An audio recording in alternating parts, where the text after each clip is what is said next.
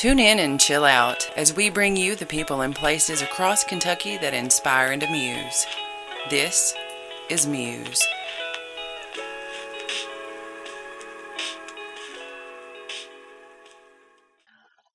My guest this episode is singer-songwriter from Berea, Kentucky. He's been nominated for an Appy in 2023 for the Best Singer-Songwriter.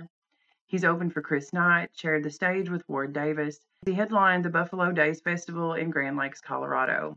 Here to discuss his new album, Too Late for Flowers, Lance Rogers. Welcome, Lance. Thanks for having me. So you've been on the podcast before. Back in 2021. We did an episode at the venue in Moorhead.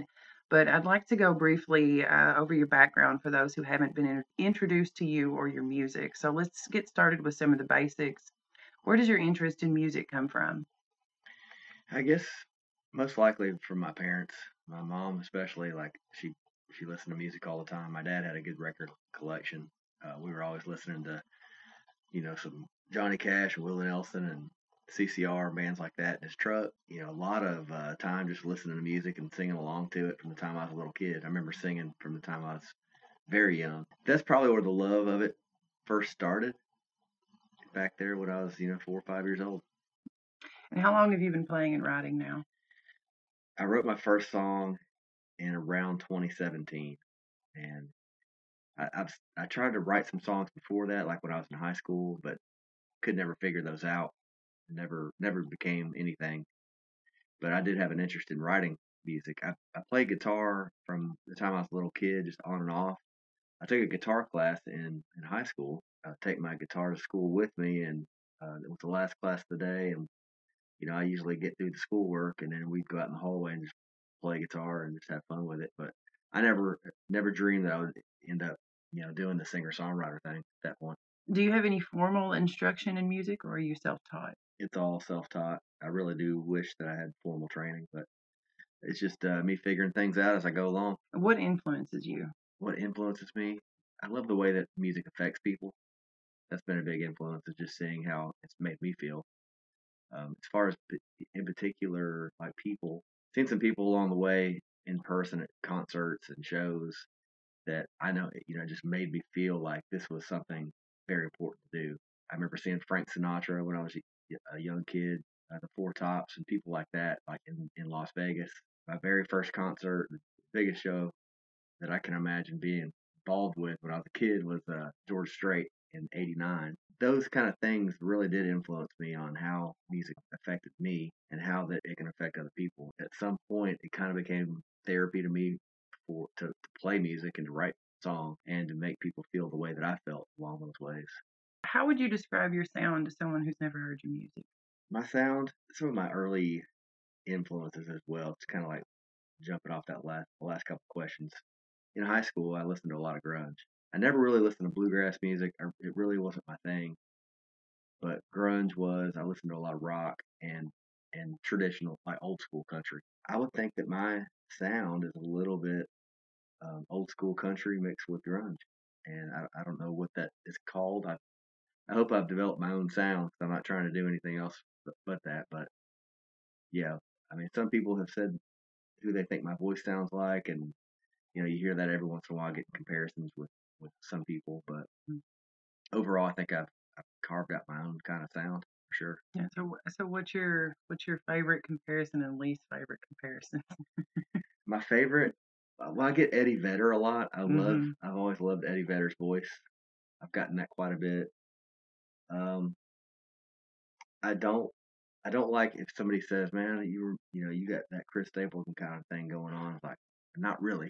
I don't think, so yes, I mean, that would be the one that I don't get that often. I get Eddie Vedder more often than that. Mm-hmm. But overall, it's Lance Rogers. It's not, that's the sound that I'm trying to get. Okay, so we're going to take a quick break and thank our supporters. You can get mentioned on the podcast by supporting Muse or Muse Magazine. You can check out our website at musekycom.wordpress.com for details. We'll be right back with Lance Rogers on Muse. Da, da, da, da, da, da, da.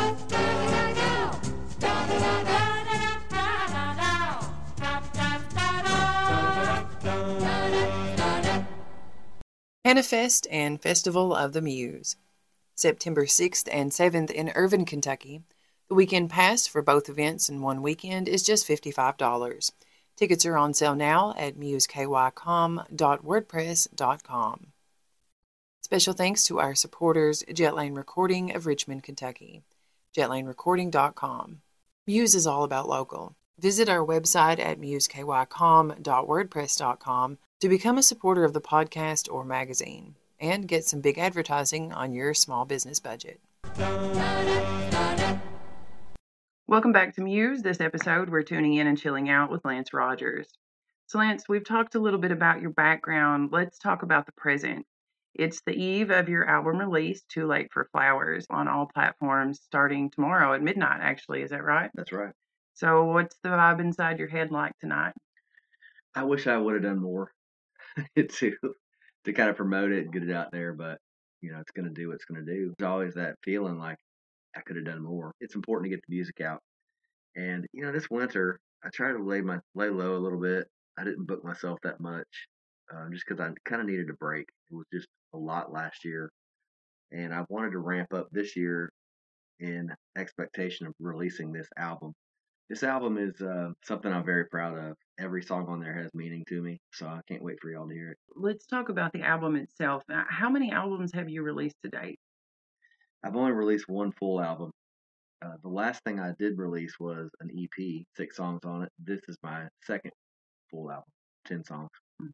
Where did you make the album? I made the album in 2 different places. About half the songs at Dwayne Lundy's place in Lexington, the Lexington Recording company, and then I did the rest of the songs at Fat Cave Studios with Sam Rogers and Logan Henry. So it's kind of a mix between those 2 producers, and it's created an interesting sound. It flows pretty seamlessly, so you know, unless you looked up the credits, you're not going to know like who produced it in particular. It's very high quality, both of them. I enjoyed working with both of them equally, but this is the album that I definitely want to put together, and I'm proud of it. This album has a theme, Too Late for Flowers. And I asked you when we were preparing for the interview to describe the album in 3 words, and you said Appalachian on fire. And so being the journalist that I am, I had to ask you to define Appalachian in your own words. You said the region is hot with talent. That was your first response. This album is a testament to that. You have some very talented people working on this album. You just named a few. Tell us who else has worked on this album with you. Don Rogers is on there. He's playing mandolin and fiddle in a lot of songs. We've got Jamie Gaddis playing upright bass, and she does even some background vocals on some stuff, especially a song called Lost You. She just makes me cry every time we sing that. Sam Rogers, I mentioned him. He produced it, but he also plays drums on some of the songs. Logan Henry is a man of many talents. He played pedal steel on there, plays lead guitar on some songs, and banjo, phaser banjo. You know, the songs that were produced by Dwayne Lundy, he had Tom Nato on bass. We got a guy that goes by his nickname's Little Joe. Laura Joe Met. He played lead guitar with Sturgill Simpson back in the day. Aaron Smith played drums on some songs. Just an all-star cast of different artists that played on this thing. In terms of the creative process, did this album differ in any other major ways from past releases? You know, the first album, I was kind of working through some things, some personal things in my life, along with a lot of things were happening. And it was my way of kind of like putting in a form where I could manage it better. It was fun to put it out. You know, it was like I didn't know quite what it was going to do. It's mostly sad songs, I guess, kind of medium tempo songs. And this one differs in the fact that this one is mostly up tempo. It's not quite a party album, but it's something that makes you want to tap your toes and move and sing. There's only really one sad song on there. And so it differs a lot that way. Going back to the question when we were talking about you describing the album's theme, you gave me 3 statements. And we talked about the first one, the region had a lot of talent. And the other 2, you gave me 2 words, sacrifice and rebirth. So I want to talk about each of these because there's a lot to unpack here. And let's start with sacrifice. Sacrifice, you know, that's what it took to get to this point. There's sacrifice of my own time, which is the most precious thing you can have to give away. There's a sacrifice of family time, different things that I could have been doing other than traveling around playing music and writing, socializing and going to shows. There's a lot of other things that I could have been doing, but this is what I feel like it's my passion, it's my drive. There's sacrifice. It's the biggest thing is like when you dedicate yourself to something, you are sacrificing your future because there are many different options you have in life. You can go down many different roads, but this is the road that I'm traveling. And this is, it is a sacrifice because you got to keep your head straight, focus on what you want. There are a lot of distractions and a lot of times where you second guess yourself sometimes, but you got to rule that out and just focus straight ahead. Before we talk about the rebirth element, I wanted to ask you about a dream that you had recently. You posted on social media that you had a dream about a snake. Can you tell us about that dream? Sure. I was in the backyard. I remember walking out there and I noticed something moving around this hole. It wasn't a very deep hole. It just had some leaves in it. And when I got closer, the black snake lunged out, struck me in the left hand, and it wouldn't let go. I was trying to pry it off. And I had some tools in my pocket like I usually do. And I found these cutters and I ended up cutting it. And it let go, and I decided, I don't know, out of maybe vengeance or something, but I took the snake's head and I forced it back into itself, and it started eating itself.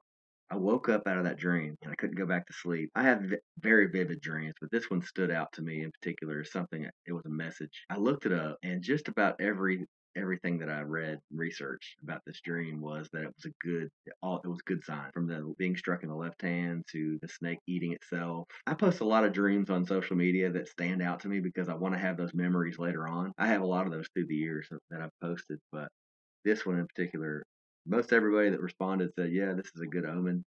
There's only a couple people that were like, no, the snake bit you because this and that. It was like, that's a bad thing. Anxiety. That's what I thought it was. I suffer from anxiety and some depression, and I was thinking that maybe it was something like that. But the more I thought about it, all the pressure that I've had leading up to this point and releasing this album, there's always these questions you have, like, is it good enough? Like, are people going to like it? But ultimately, it's what I want to have out. So I don't think it was anxiety-induced. I think it was a message saying, like, hey, this is all part of it. Don't worry about it. Yeah. Snakes are, and the shedding of their skin is very symbolic of that.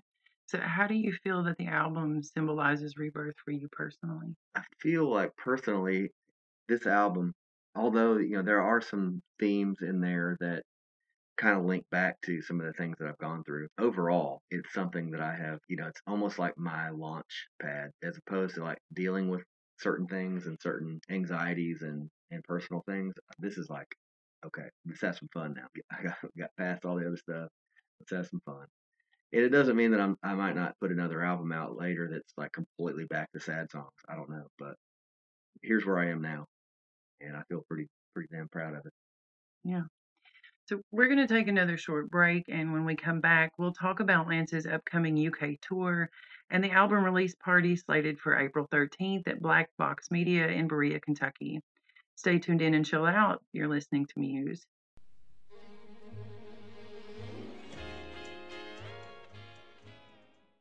Manifest and Festival of the Muse, September 6th and 7th in Irvin, Kentucky.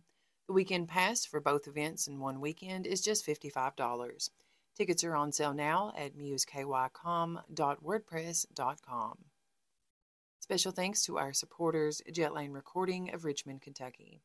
jetlinerecording.com.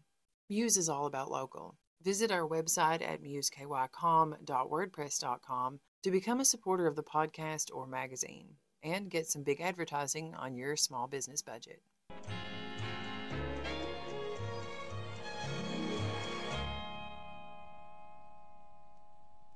Welcome back to Muse. We're in Berea, Kentucky with Lance Rogers, talking about his latest album, Too Late for Flowers. It's out tonight at midnight on all platforms. We've been talking about the album and what went into making it, and we're recording this on the night before the album release. Tomorrow, the album comes out, but you are not resting on your achievements. You have a tour coming up in the UK, and that's really exciting. Is this your first time out of the country? It's not the first time out of the country, but it is the first time out of the country playing music. Okay, that was my next question. Is your first time playing music outside? So for the other artists who are listening, how did you end up booking these dates in the UK? Well, that was interesting. It was like, social media is a tool. And I've used this tool to get to this point. And I made a post on social media like summer of last year saying simply that I wanted to play in Europe or something to that effect. And for people to tag like people they knew over there. And so of course like people started like tagging their friends and being like, you need to play here, you need to play there. One woman in particular reached out to me directly and she's like, hey, if you're serious about coming over here, like I have a place you can stay. Me and my husband love to help artists traveling through. And her name's Kat Deeds. And so I told her how serious I was about it, and that I figured England would be a good place to do a tour because, you know, there's not a language barrier. It feels like there's a lot of people that travel back and forth between those two places, here and there. And so it would be a natural thing. So Kat began planning these dates. She went ahead and started booking some shows. I made a message group between the two of us. And there's another guy out there named Jack Browning. I reached out to Jack Browning because he and I have been friends on social media for a long time. I was like, hey, man, I'm going to be in your neck of the woods soon. We need to maybe do some shows together. It's like, sure thing. So I added him to the group. We just all started talking. And before you know it, we had 5 or 6 shows lined up. And it felt very real. I got my plane tickets, got my passport lined up. And so here we go. And it was all basically a result of just making a Facebook post. Coming off the tour, you're going to be coming home and pretty much going to sleep and then getting up, going to the album release party. But what other goals do you have for yourself? I know going overseas to play music has got to be a pretty big one. Anything else in the future? My goals are to continue to make bigger shows, bigger venues, and to really focus on getting my music out there, all of my music. Like, I have probably 100 songs that I still need to get out. Just picking between those songs, which ones I feel like are the right ones at the right moment. Those are some goals, is to get more music out in the coming years. I want to do an EP and an album every year. I think that's a pretty easy pattern to follow, considering what's happened the past couple of years. But I'd love to play on a stage where as many people as I can imagine singing a song back to me that I've written. That's a goal of mine. And I do have a couple specific venues that I'd love to play, but we'll see how this album fares and what transpires this year. I think it's going to be some really good things, though. Yeah, and so I always like to ask artists, just in case someone else might be listening, anybody out there you'd really like to work with? Artist-wise? Yeah. First of all, before we go into artists that I'd like to work with, I do have to say that I am so happy to be working with Freight Train Management right now. That Stacy has built up there is incredible. I feel like they do have a really good pulse on Americana music and where it's headed. I just feel very comfortable to be working with them. As far as artists I'd love to work with, if Sturgill Simpson heard any of my music and thought it was good, I would be forward. You know, I've always loved Jason Isbell. I love Chris Knight. If any of those guys ever said, I would love to do something with you, that would just, it'd blow my mind. Yeah, those are big goals. I mean, the people that I like to work with directly, I've been working on a few songs here and there with some friends, and these are friends that I'm sure your listeners here are going to know. Daniel Kane, we're working on a couple songs. He's got a really bright future in music. Hunter Flynn, those two guys right there are like brothers. So there's really good things coming out of the scene right now. I am in a privileged position to be able to work with a lot of people like that. And we're just all trying to do the same thing. We got each other's back. Yeah. Speaking of working with, let's make the announcement. Who's opening for you? Album release show. Yeah, the album release show. Aja Haynes is one of the guys. I saw him at an open mic one night at Rebel Studio, Berea, Kentucky. And he had a song that he just floored me called Tortured Artist. His voice will just mesmerize you. And I just have a very good feeling about his future in music. But he's going to be there. He's going to be opening the show. Also, Luke Seal, he was there playing with his full band that night, too, at an open mic. And they had a show coming up. I guess they released an album or some songs. And so they're going to be their full band. We're going to set my equipment up. Don't miss that show. It's going to be incredible. For details on that show and everything about Lance and what he's going to be doing in the UK and to follow his journey, be sure you follow him on all of his social media platforms. Visit our website at musekycom.wordpress.com for information and to reserve your tickets for an evening with Lance. Space will be limited, and I promise you don't want to miss this. It's not just going to be an event, it's going to be an experience. So get your tickets as soon as they go on sale. Any final thoughts, closing statements? Yeah, I'm happy that this album release party is going to happen. It's right in my hometown, Berea, and I feel like this is a suitable place to do it. I mean, we've got Black Box Media studio space that we're going to, so it's not a typical music venue. It's going to be a very loungy kind of great experience, laid back. It's going to be a lot of great music that night, and we want everybody to have fun. Like Crystal said, just don't sleep on it. Make sure you get your tickets ahead of time. You know, just get there, get your tickets early, and get to the show early too. You don't want to miss those openers. Yeah, definitely. So we'll play us a song. See how that sounds on this mic. I can play you. Feel up for that? I don't have my guitar. Right. I have to go get it. It's upstairs. Okay. What song do you want to hear? I don't know. I'm going to play something off the new album. Yeah.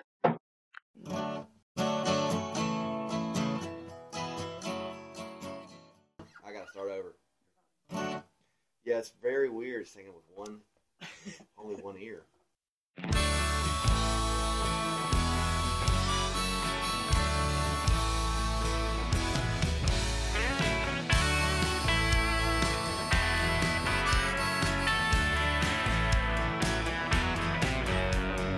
I'm killing time with all that I can buy. Still can't find a thing that I call mine. I try and hold on, but good times won't stay. I'm just in on American way. My place of life's on the production line. Still don't know if it'll come in time. But then if it does, I let it slip away. I'm just down on American way. Every next turn is a new affliction in the land of opportunity. It's a slow fuse burning through my shoulder tension, looking down as far as I can see. It's the feeling towards a lover that you'll never say. Longing for some cover from the pouring rain, hoping that another soul can half relate. I'm just down on American way. I'm just down on American way.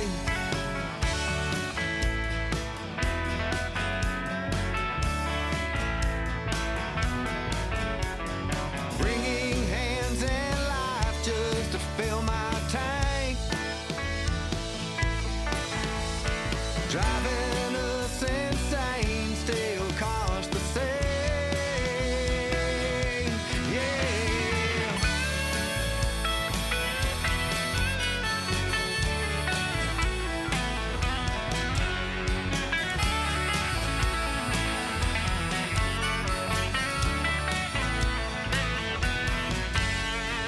Every next turn is a competition for my worth and what I have to bring. I get so damn tired of the repetition that I never take the time to breathe. It's the feeling towards a lover that you'll never say. Longing for some cover from the pouring rain, hoping that another soul can half relate. I'm just down on American way. I'm just down on American way. I'm in my own American way.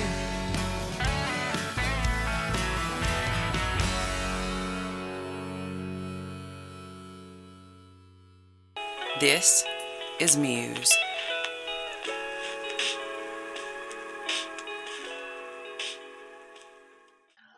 Audio hugs.